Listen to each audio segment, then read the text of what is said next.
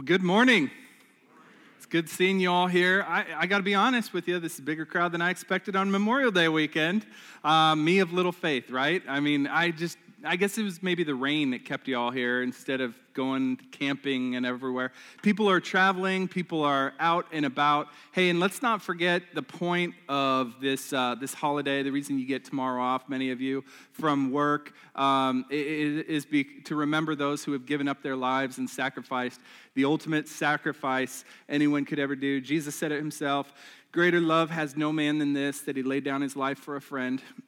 and so we just kind of take a moment and just acknowledge all the men and women who have, over the years, uh, you know, 200 some years of our nation's history, given up their lives for a cause and a nation that they believe in. So, to those of you who have lost loved ones, we thank you as well. Um, and then I just want to, you know, just on a side note here, we had a couple families in the church who just wanted us, eh, brought it to our attention that, uh, you know, this is an important time in the Illinois legislature and, and there's a lot going on and stuff. And you guys know in the New Testament, um, we're taught to pray for the governing authorities and ask God to give them godly wisdom. And, and, and uh, so this morning, you know, I just want to take a quick moment. I just want to pray um, for a lot of the decisions that are being made here and uh, just ask that God would guide God, that God would guide the people uh, to make good decisions. So let's just take a moment. Let's just bow our heads and let's do that. Father, thank you so much you have raised up men and women uh, from across our state to uh, represent us and um, in, in, a, in a governing body. So, Father, we pray that you would give them wisdom for how to act on some of these very important matters that are before us. And, Lord, we also ask that you just, um, in, a, in a nation that is very divided right now, Lord, that you would bring unity um, and that this weekend would be a, a, weekend where we celebrate what we have in common and, and what we um, are all about as a nation. So, in Jesus' name, we ask this. Amen. Amen. All right. Well, good morning again. My name's Andy. I'm the connections pastor here. Our, our lead pastors, Dave and Casey, are actually away uh, at a soccer tournament, probably getting rained out, to be honest with you, uh, somewhere up north, I think. Um, but they're, they're away for the weekend. I know a lot of other families are out camping and doing various tournaments and various kinds of travel. So, I hope that all of them have a good time, have fun, that they're safe and everything.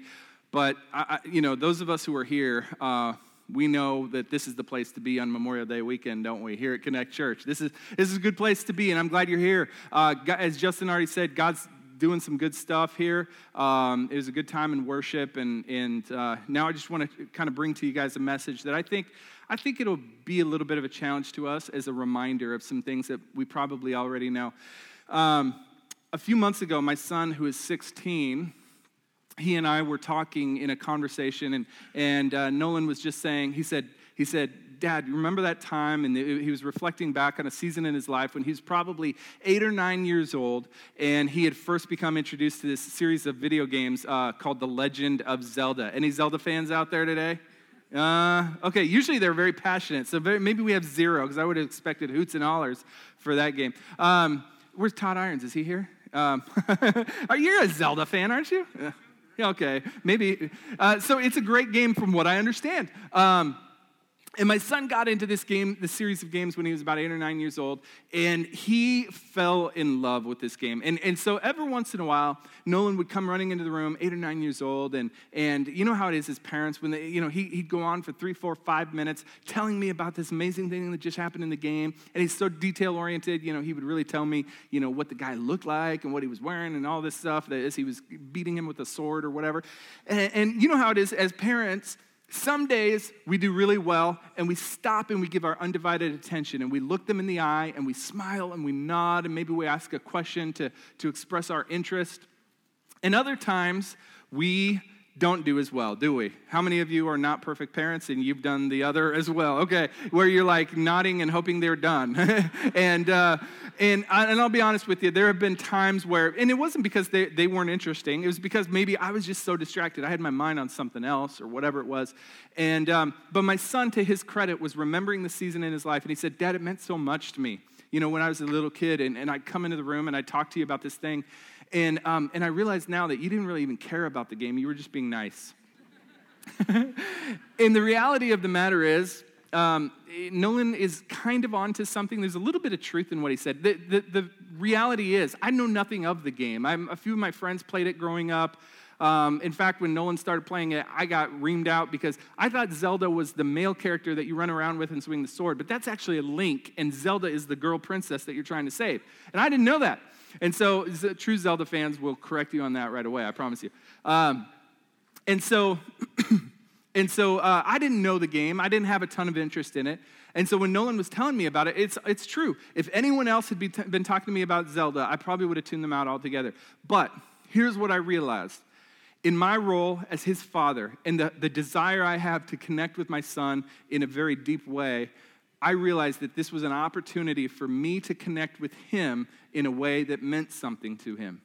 And so, thank goodness he remembers the times where I connected with him in this way that was so important to him. In the past, uh, starting last week and over the next few weeks, we're talking about this series called Love Does. And the idea, of course, being that love is action. And there are actions that come along with, a, with love in a relationship. And so last week, Dave was talking about, um, about love uh, speaks and the, the words that we put, that we express, that we act on. And, and today I want to talk about love connecting. And here's something that you need to know. And I think everyone here in this room knows this about what love is and what it isn't. But let me just express this as a reminder to you. Love is not a passive emotion, but rather it is an active response. Let me say that, say that again, okay? It's on the screen so you can kind of really get this. Excuse me. Love is not a passive emotion, but rather an active response. And, uh, and, and, so, and so today, what we're going to do is I just want to talk to you about one of the actions that, uh, that love takes on when you're in a loving relationship and that is the, the ability to connect with people. All right, so to do this today, I want to look at the life of Jesus. What a better place to look than to look at Jesus and, um, and look at the example he set in this way. Now, let me say something very quickly. This is a little bit of a sidebar, but this is really, this is something that I'm very passionate about. Um, when you hear us occasionally talk about Jesus as an example, I know many of you in this room understand this because you've been, uh, uh you've been in a relationship with him for a lot of years. Um, and you understand this, but some of you may be newer to faith, newer to church, and I just feel like this is an important thing for us to mention.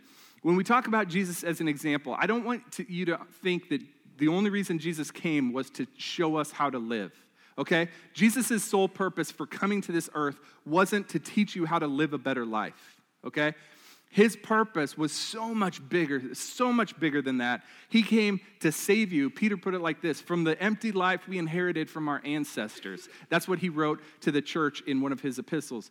And so, when we talk about Jesus as an example, yes, absolutely, he lived a certain way, and we look at his example, we want to follow in his footsteps. But don't, don't limit Jesus down to just being a model, a role model of sorts. He was so much more than that as our Savior.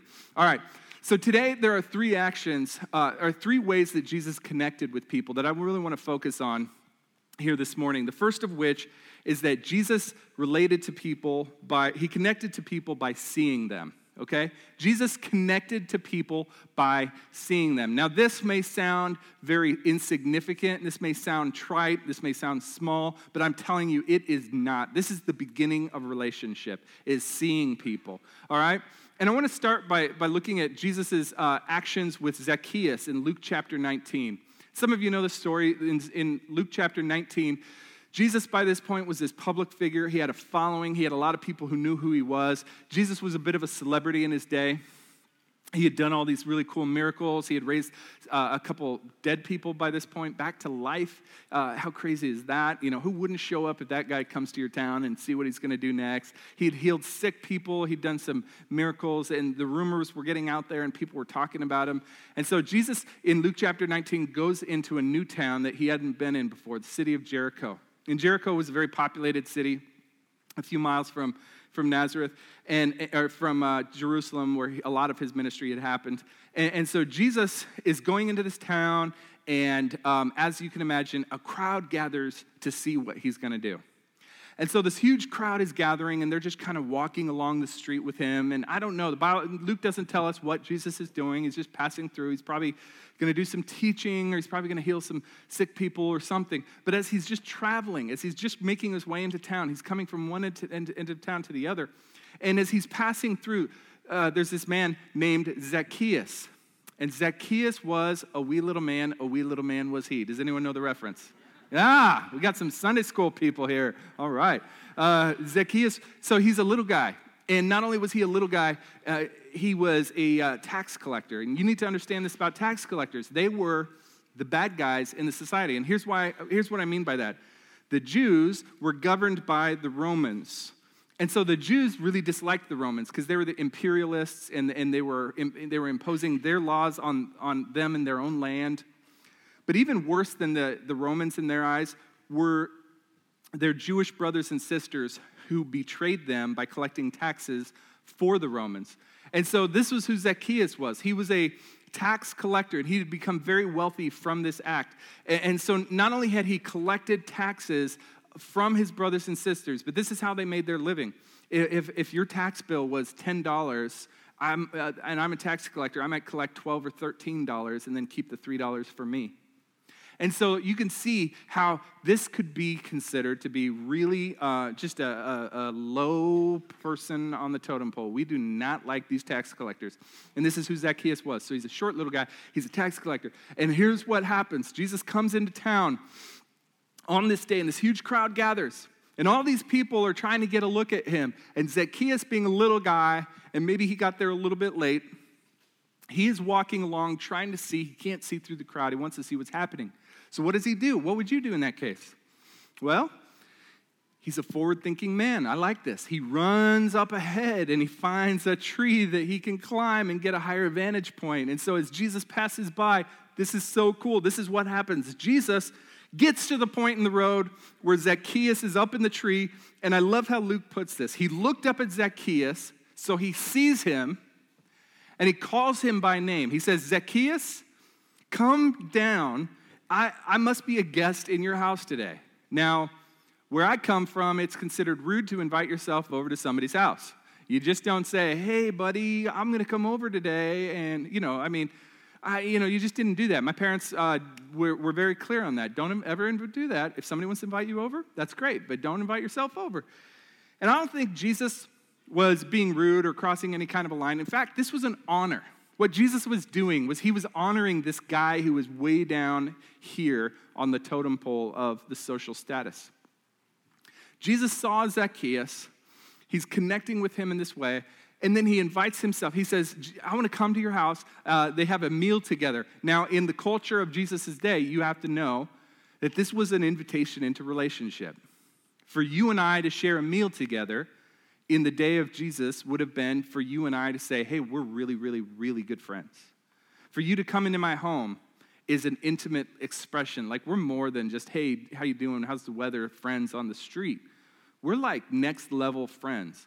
And Jesus is inviting Zacchaeus into his home, or vice versa. He's, he's inviting himself into Zacchaeus' home to, in, to initiate a special relationship with this man.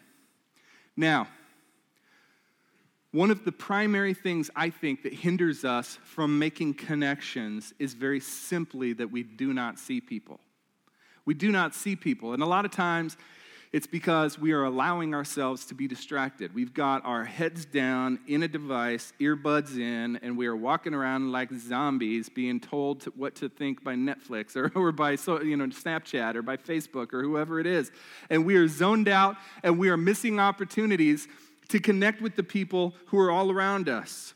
And sometimes, you know, we, we, we just have to break free from that. We have to find a different way to, to uh, move around. So, what if Jesus had been distracted? What if he had been distracted? He, well, he would have very easily, he would have very realistically missed the opportunity to connect with Zacchaeus and invite him into relationship. And what I believe ultimately happened from this meeting is that this, this brought a whole new uh, course to, to Zacchaeus' life. I believe this changed his destiny. I believe he, he became a different man from that point forward. And um, And if Jesus had been distracted, he would have missed that, relation, that, that opportunity to connect with him.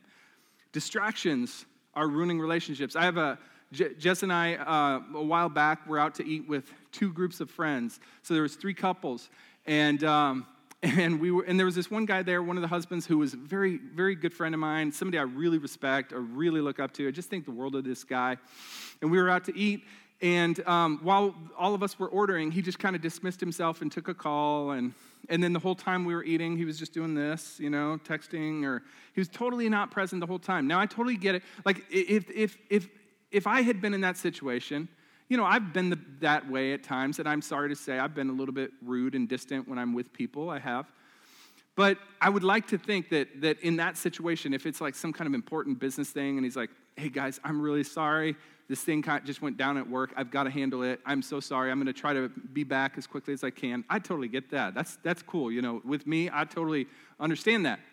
But for you to not even explain it and then just spend the whole time, you know, it's like I left that, that meal that night feeling like this person didn't value my, my friendship as much as I valued his.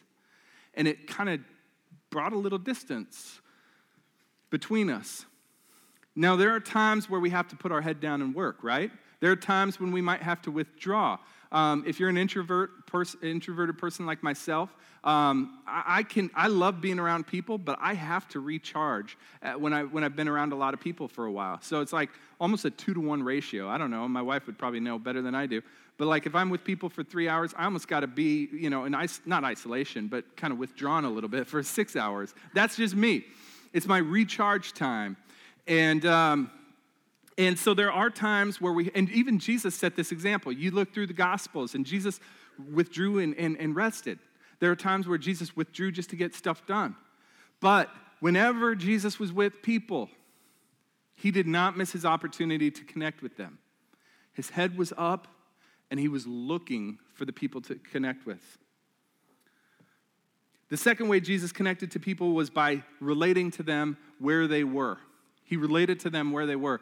In, at the beginning of Jesus' ministry, he was, um, uh, many of us know, he called, hand chose 12 men to follow him and be his disciples. Now, there were large crowds that followed him, but of the large crowd, 12 of them were handpicked by him, said, Come follow me, be, you know, learn from me, uh, you know, be a part of what I'm going to do. And then th- those 12 men went out and changed the world after his resurrection. But early on, when Jesus was calling them, there's this story in Matthew chapter 5, verse 18, where Jesus is, um, he, he says to them, he says, uh, you know, one day he was walking along the sea, uh, along the, the shore of the Sea of Galilee, and he saw these two brothers. He sees Simon, who became Peter later, and then his brother Andrew. And he says to him, and now, now you have to understand this. They are out there fishing. They look like fishermen. They're acting like fishermen. They probably smell like fishermen. And Jesus uh, understands who they are. And Jesus, as you know, came from a carpenter's home. So his background was not in fishing. In fact, he was probably not somebody who really had a lot of experience with that. You know, they were in a, a, a a society where that was pretty common thing, but Jesus wasn't himself a fisherman. But what does he do? He speaks to them and connects with them in, a, in, in terms that are familiar to them. He says to them, he says, Come and follow me, and I will show you how to fish for people. Now, I'm convinced that if Jesus had used the carpenter's analogy, it would not have meant as much. Come and follow me, and I will teach you how to swing a hammer at people, or whatever, I don't know, or, you know, drive them. I don't know what that would have been, um, the, the carpenter equivalent. He just, he didn't, he, he related to them in terms of what they were familiar with. Now, I'm a big believer that when, I, when we talk to people who are different from us, we need to find connecting points. We need to find uh, ways to connect with them and be proactive in that. And, um, but, but we all know that that can be taken too far. We all know the guy who isn't a certain thing, but then when he's with that certain group of people, he tries a little too hard, and it comes across maybe a little bit like this. So we're here, son. And your mother's gone this weekend. So, in other words, I got 99 problems and your mama ain't one. Hova. Looking to celebrate a little bit. You know. Bad and bougie. I'm dad and bougie. On fleek. Get ready. I'm about to do the most. Woo! Get the ibuprofen ready. My knees gonna need it. Cause I'm finna slay this. Drop. Reverse.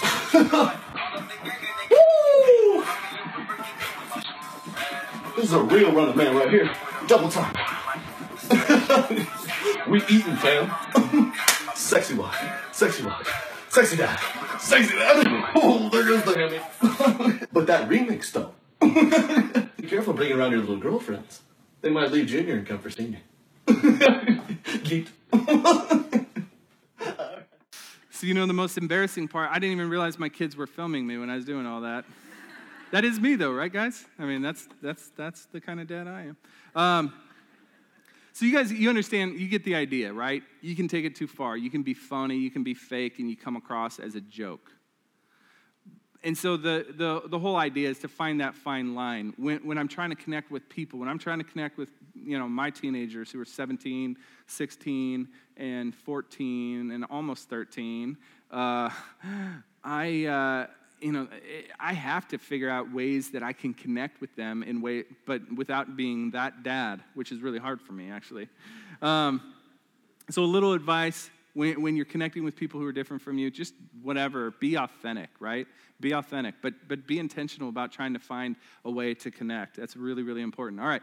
Thirdly, the third way Jesus connected to the people um, was by being the pursuer of the relationship. He was the one who pursued the relationship. And the, the example here um, is from John chapter 4. And go ahead and put that on the screen. You can just kind of scroll through that while I'm telling the story here. Uh, in John chapter 4, Jesus is in, uh, he, he's passing through Samaria. What you need to understand about Samaria is this Samaria was a region near, um, near Israel, near Judea, where uh, people who were not pure Jews lived, okay? And you have to understand this there was a real racism thing about people who were not pure Jews. So, pure Jews lived in Judea and, and the, that area, and then Samaria was an area filled with people who were, who were partial, partially Jewish. And there was a racism between the two sides. And so, a lot of times, what would happen is when Jewish people had to get to a certain area and they had to go you know, essentially through Samaria, they would actually bypass it altogether rather than have to go through there. That's how strong their feelings were. And Jesus has to get somewhere, and so he passes through Samaria rather than going around it. And he gets to this village called Sychar, and it's the middle of the day, and it's hot outside. And the, you know, you know his, his schedule, he'd probably been speaking and he'd had a lot on him, and so he needed some time to withdraw. And so the disciples lead him to this well, which would have been on the edge of town. And Jesus, you know, is left there, and they say, Listen, Jesus, you go ahead and sit here and rest, recuperate. We're going to go into town, get you some food. We're going to come back, and we're going to take care of you. So Jesus takes him up on the offer. He's like, Yeah, great. Thanks, guys. He sits down. He's hanging out at the well. And uh, within a little bit of time, a woman comes up and she's got her big pot. Now, this is unusual because most of the women who would have drawn the water for the family for that day would have come earlier in the day before the heat, before the hottest part of the day. But here it is, the hot part of the day, and she's coming now. And there's significance to that. And so Jesus has this moment. There's this woman right there in his presence, and he has this opportunity. Do I engage or do I stay disengaged? And nobody would have ever thought anything of him if he had disengaged from this altogether. Nobody would have, eh, because that was what was expected. There are a few reasons why this would have been weird for him to engage. Number one, she was a woman, and in that culture, a man wouldn't interact with a woman who wasn't his wife uh, without that woman's husband present or some kind of a relational uh, connection there. Uh, secondly, she was Samaritan and he was Jewish, so there was that, there was that racism uh, that was kind of between those two groups of people. And then thirdly, um, as we come to find out, this woman was a little bit of a social pariah in her own uh, group of people because she had a bad reputation. The reason she's coming in the middle of the day like she is is because she is the source of gossip in the town. This woman has uh, had numerous husbands and is now living with a man that she's not married to, as we find out later in the story. And in this culture, this would have been a totally taboo thing. Like, like this just was almost unheard of. And so this would have been made her the source of gossip, and this would have made her the source of ridicule. And whenever she comes around, the other women are like, you know, like uh, kind of eyeballing her and walking away from her on the other side of the street, kind of thing. And so this is why this woman is coming in the middle of the day to avoid the drama, to avoid the woman drama that sometimes we all know happens, right, Ruby? You've told me about that. Uh, and um, and so. Uh, and so Jesus um, is sitting with this woman, and it's just the two of them, and it would have been totally expected for him to just stay disengaged. But what does he do? Jesus engages. He speaks to her and he begins to pursue a relationship with her. You see, what happens as a result of this, this interaction is this woman, her faith is sparked. And as we see later on in the story, she runs into town and says, Hey, I think I just met the Messiah. I, in other words, I think I just met the guy who we've all been waiting for, who's coming to save us, who's coming to deliver us. I think I just met him at this well. So, what this interaction does is it sparks faith in her. Why? Because Jesus pursued her. He took the steps toward her when she, Luke even says, or John even says in John chapter 4, that when he first spoke, she was surprised. She was surprised. She did not expect that. And so he engages and he pursues her in relationship. Now, let me summarize everything here by just, if, if I had to summarize Jesus' uh, approach to relationships, uh, I, I would use this one word intentional. Jesus was very intentional about uh, about connecting with people. He was very intentional in every social interaction he had, and his motivation was always love. So I want to just take a moment here and I just want to challenge us on a practical level. How, what does this look like in our world? What does this look like today in your life and mine? I want to encourage you to be intentional about seeing people. Okay, again, this might sound trivial. This might sound like, oh, yeah, I get it. I see people all around me, but I'm talking about like seeing them, right? Like really seeing people and connecting with them uh, through even that initial visual, uh, you know, connection. Uh, and this may be hard for some of us because some of you, your gear is fifth gear all the time. You're just a fast mover. Some of you are very introverted and you don't, you just try to avoid people altogether. Uh, some of you are uh, a little bit task oriented, so you're always thinking about what needs to be done and you're struggling to connect with people because you're so focused on, ta- on tasks. Uh, one of these leadership gurus that I, I read sometimes, uh, an old pastor from San Diego area. Uh, his name's John Maxwell. John Maxwell wrote a book years ago. He's written tons of books that are so good um, just about this kind of subject or whatever. But one of the things he said I, at a conference I, I, was at, it was a smaller, intimate crowd in a church in St. Louis. And he said, he, I remember he said this. He said, walk slowly among the crowd. And he's speaking to leaders. And he's speaking to high capacity executives and CEOs and, and some pastors of some large churches. And then there was me. And, and, he's, and he goes like this. He goes, uh, he, he says, and I remember he put his hands out and he walked up and down the aisle, like in a church setting just like this. And he was looking at people in the eyes. And he put his hands out like as a, as a you know, visual to take your time, slow down, you know.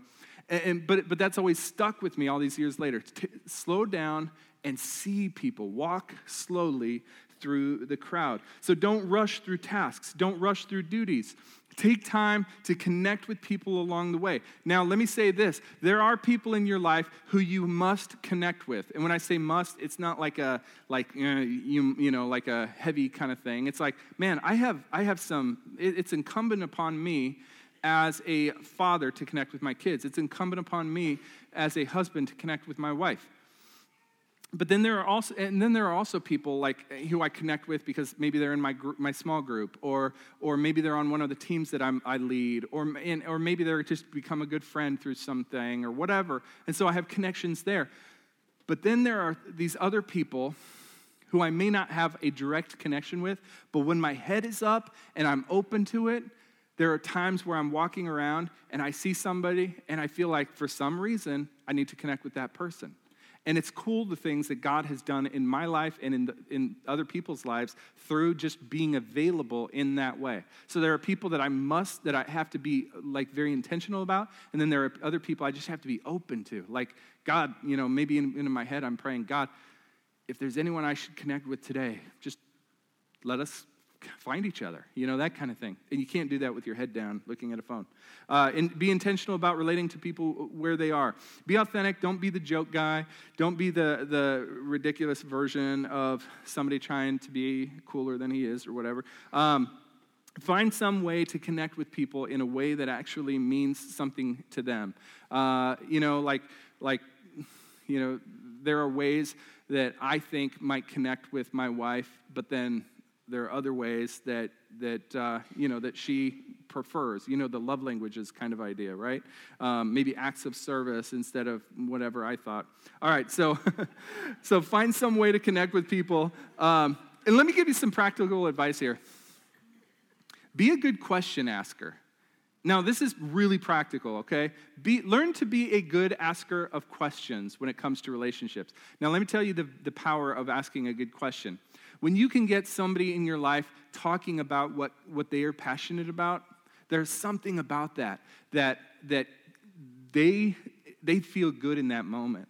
And if they go on for a few minutes, you, first of all, you've got to make sure you give it time. You know, don't ask them the question and then say, oh, sorry, I got to go. You know, as soon as they start talking, give it some time.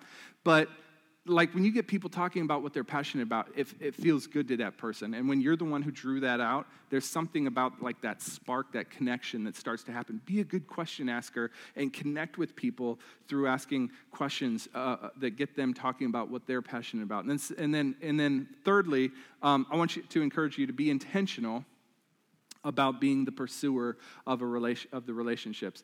Um, husbands, don't wait for your wife to say, Hey, I think we need a date night, like I did two nights ago when my wife came home and I hadn't planned. One. Here I was, like I had literally planned my message out, and this was one of my points. And my wife comes home Thursday or Friday night and says, Hey, I think we need a date night. And I was like, Darn it, I wanted to say that, but she got to it first. Um, but she was right. We, you know, be intentional about pursuing, be the pursuer. Moms, dads, grandparents don't wait for your kids to come home and say, Hey, will you play with me? Surprise them sometime when they get off the bus. Have a fort set up in the living room, have sleeping bags out, have a movie under there and flashlights, and just, you know, pursue them in a way that connects with them on the level where they're at. So, know what relationships matter and then be intentional about being the one who pursues. Eh, so, this is intentional, this is proactive, this is not reactive. You're not waiting for somebody to pursue you, you're pursuing them, all right? And, and, and then um, just remember this that again, love is not a passive emotion, it is an active response to the people that God has put in your lives. Can I pray for you guys today? Father, thank you so much for some amazing, amazing people, some, some people who. Uh, uh, you've given such gifts and such skills and such personalities. And Lord, there are some amazing people who have uh, just good things going for them in their lives. And Lord, one of the best things we have is the people you've put in our lives. Lord, let this be a reminder to us today of how important the relationships around us are. Lord, I pray that you, you you draw closer fathers and sons, and, and fathers and daughters, and mothers and sons, and mothers and daughters, and husbands and wives, and, and, and family relationships and friendships, God. Just draw people closer as we can learn to follow your example and be intentional about pursuing relationships, uh, meeting people where they're at, and seeing them for who they are. In Jesus' name, amen. Hey, God bless you. Have a good week. We'll see you all next, next Sunday.